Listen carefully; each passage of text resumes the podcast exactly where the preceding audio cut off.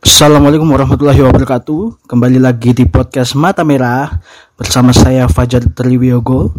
Uh, kali ini saya tidak akan membahas topik-topik seperti biasanya uh, karena setelah ini adalah sebuah record dari sesi safety share yang dilakukan oleh peserta FGWLP PT Indosi angkatan ketiga. Selamat mendengarkan.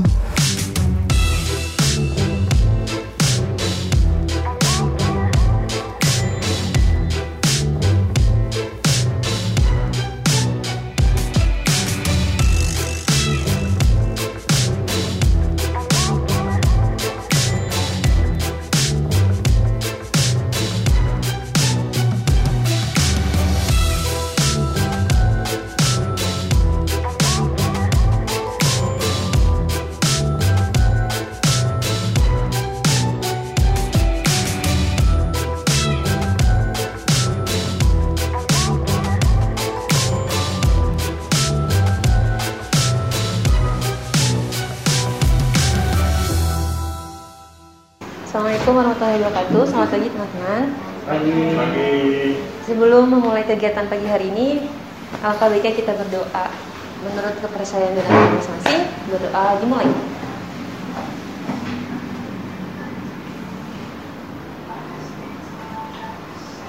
Berdoa selesai. Nah, sekarang saya bahas soal biologi dan kesehatan. Jadi saya mau tanya dulu deh sebelumnya ke teman-teman, uh, adakah teman-teman di sini yang belum pernah sakit? Nggak ada. Nggak ada ya? Nggak ada ya? Pasti semua uh, pasti teman-teman di sini udah pernah sakit, baik itu sakit ringan maupun yang gejalanya berat.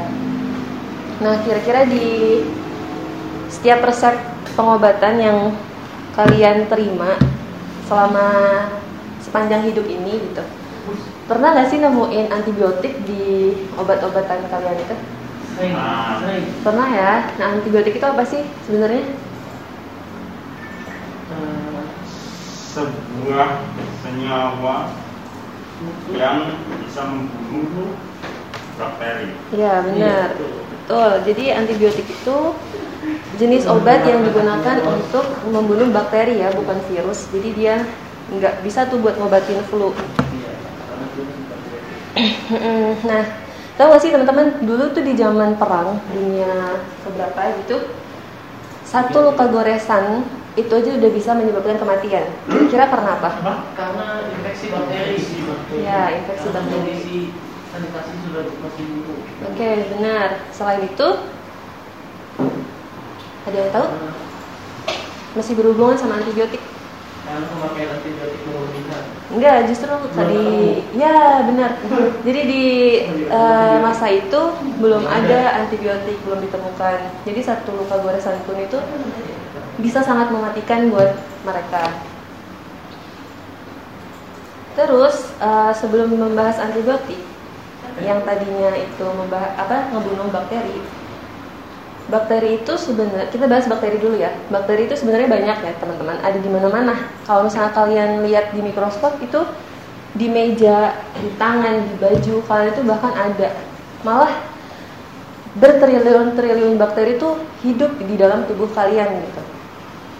Cuman ada porsinya masing-masing. Ada bakteri yang jahat dan ada bakteri yang baik.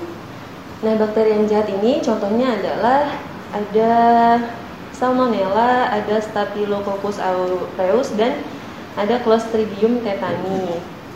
Nah, seraman bakteri tersebut di masa sekarang itu udah bisa diatasi ya. Cuman pada tahun 1930 atau 1920-an itu tuh dia belum bisa karena nggak ada bakteri. Eh, nggak ada antibiotik maksudnya.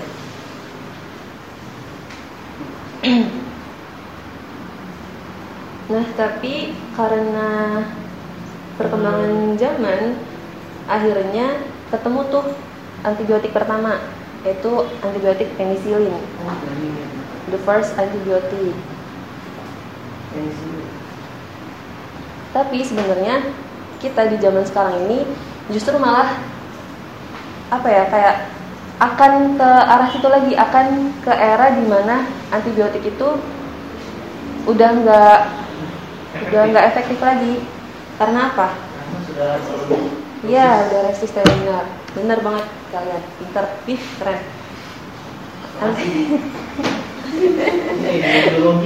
Iya. Terus eh, sebenarnya antibiotik itu cara kerjanya gimana sih? Ada yang tahu nggak? Mungkin Cara apa? cara kerjanya antibiotik Eh, gimana? Calon ibu dokter memakai baju hitam? Wih, Bagus. ya begitu ibu dokter itu baru Oh, dokter. iya. Gimana kira-kira cara kerjanya antibiotik? Melepaskan iya melepaskan zat-zat yang yang membunuh Iya. Ada lagi yang mau berpendapat? Kenapa? Apa?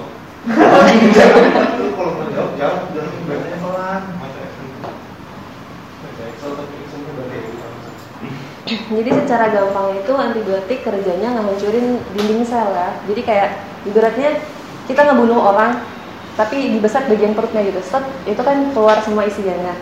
Nah kalau cara kerjanya antibiotik itu ke sel kayak gitu, jadi ngerusak dinding sel. Nah tapi bakteri itu sebenarnya pinter banget. Dia tuh bisa ngelabuin kita. Makanya eh, antibiotik ini fungsinya adalah untuk menghabisi mereka semua.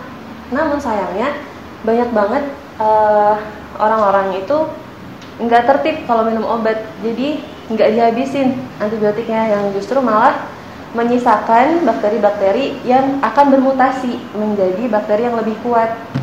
Nah, satu bakteri yang kebal itu bisa menularkan kekuatannya ke bakteri-bakteri yang lain. Makanya pas kita sakit yang sama dikasih antibiotik yang sama itu udah nggak, iya udah nggak mempan, udah nggak efektif lagi. Terus kita pasti nanti dikasih ke dikasih dosis antibakteri yang antibiotik yang lebih tinggi dosisnya. Tapi tahu nggak sih teman-teman, the higher dosis you get, the higher risk will follow gitu. Jadi obat itu kan sebenarnya racun ya, racun yang ditakar. Dia tuh cuman memberikan efek terapeutik atau uh, efek kesembuhan yang yang ini kita inginkan gitu. Racun itu tetap racun.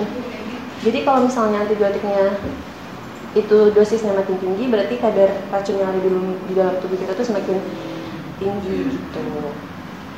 Tapi sebenarnya uh, ada tuh antibiotik yang udah kuat banget ditemuin sama sama para ilmuwan namanya itu bakteri ko, kolistin, bakteri kolistin. Cuman ini dia bisa mempengaruhi kerja liver. Jadi penggunaannya itu sangat dikontrol ketat agar tidak membunuh pasien dan tidak menciptakan superbakteria.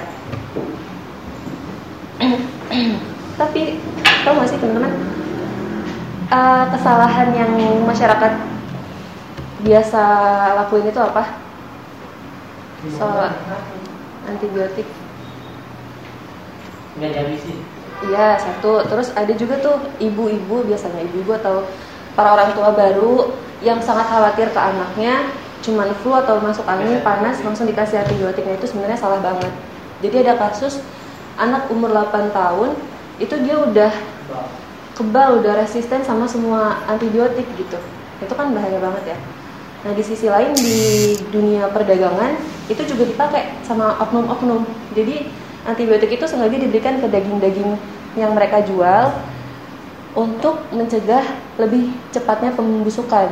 Itu kan kalau misalnya dimakan sama kita bahaya banget nggak sih? Karena ada bakteri yang nggak semuanya dibunuh kan langsung dimakan ke kita. Itu kan makin resisten lagi. Jadi gitu ya teman-teman. Uh, pentingnya kita menghabiskan antibiotik yang diresepkan oleh dokter tapi semoga saja kita selalu diberi kesehatan dan diberi umur panjang Amin. Amin. sekian pemaparan yang dapat saya sampaikan wassalamualaikum warahmatullahi wabarakatuh